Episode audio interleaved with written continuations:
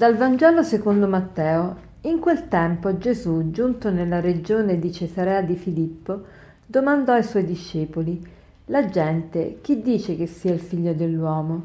Risposero, alcuni dicono Giovanni il Battista, altri Elia, altri Geremia o qualcuno dei profeti.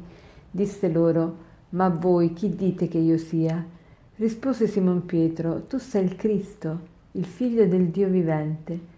E Gesù gli disse, Beato sei tu, Simone, figlio di Giona, perché né carne né sangue te lo hanno rivelato, ma il Padre mio che è nei cieli. E io a te dico, tu sei Pietro, e su questa pietra edificherò la mia chiesa, e le potenze degli inferi non prevarranno su di essa. A te darò le chiavi del regno dei cieli. Tutto ciò che legherai sulla terra sarà legato nei cieli, e tutto ciò che scioglierai sulla terra sarà sciolto nei cieli. Queste parole Gesù le rivolge a Simone, cioè Pietro. Dice a lui, tu sei Pietro e su questa pietra edificherò la mia chiesa. Gesù ha voluto una chiesa e l'ha voluta fondare su Pietro, sulla sua professione di fede. Perché Gesù ha voluto una chiesa e perché ha voluto un papa, un capo degli apostoli, uno che presiedesse al collegio dei vescovi, che sono i successori degli, degli apostoli. Perché Gesù ha voluto questo?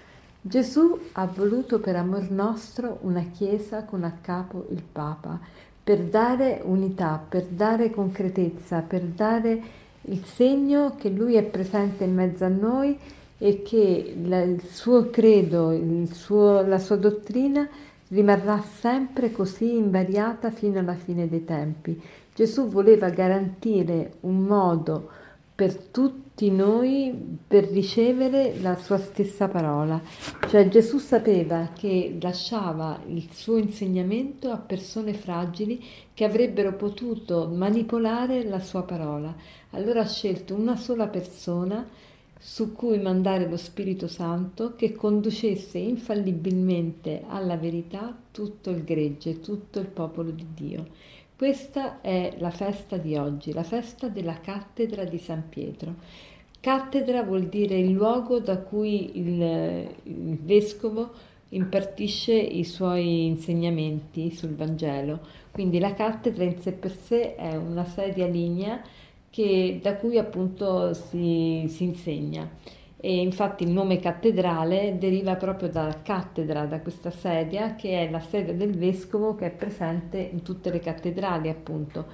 E in San Pietro è bellissima perché questa cattedra è ehm, costruita e è sormontata da un monumento, il famoso monumento del Bernini, un monumento bronzeo che racchiude in sé anche questa sedia lignea che nella tradizione appartiene addirittura a San Pietro, ma che la datazione però ha, ha, scoperto, insomma, si è scoperto che non è proprio di San Pietro, nel senso che non, non può appartenere al secolo eh, in cui è vissuto San Pietro, ma comunque la tradizione dice che questa è la, la, la, la cattedra di Pietro, la sedia di Pietro, per dire che in questa sedia, cioè che questa sedia ha un significato simbolico, ossia eh, noi celebriamo proprio l'insegnamento di Pietro, l'insegnamento che, che, è autorevole di Pietro. Gesù ha voluto investire San Pietro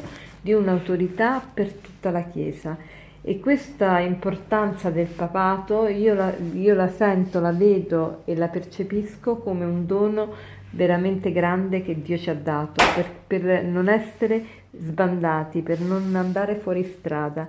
E, ehm, non so se siete mai stati in San Pietro quando c'è una celebrazione di tutta la Chiesa e si sente proprio una gioia immensa a partecipare a queste celebrazioni in piazza San Pietro perché ci si sente veramente figli di un unico padre. Non importa a quale razza apparteniamo, a quale popolo, ci si sente veramente tutti fratelli, tutti uniti. E poi il, lo scenario che veramente crea questo, eh, questo colonnato del Bernini in piazza San Pietro è veramente suggestivo, si ha proprio l'impressione di un padre che ci abbraccia tutti quanti attraverso proprio questa cattedrale, la cattedrale di San Pietro, la basilica di San Pietro e il colonnato, eh, Dio che abbraccia tutta, tutta l'umanità. Allora oggi vogliamo pregare in maniera particolare per il Papa e pregare anche per tutti i cristiani perché siamo sempre uniti e collaboriamo sempre di più a che tutte le altre denominazioni, anche non cattoliche, capiscano eh, questa importanza di essere uniti in, anche nel, in un unico insegnamento eh, per portare così la luce della, del Vangelo a tutte le genti. E, ehm, e per concludere vorrei citarvi questo aforisma che è di Pitagora che dice l'evoluzione è la legge della vita, il numero è la legge dell'universo, l'unità è la legge di Dio. L'evoluzione è la legge della vita, il numero è la legge dell'universo, l'unità è la legge di Dio. Buona giornata.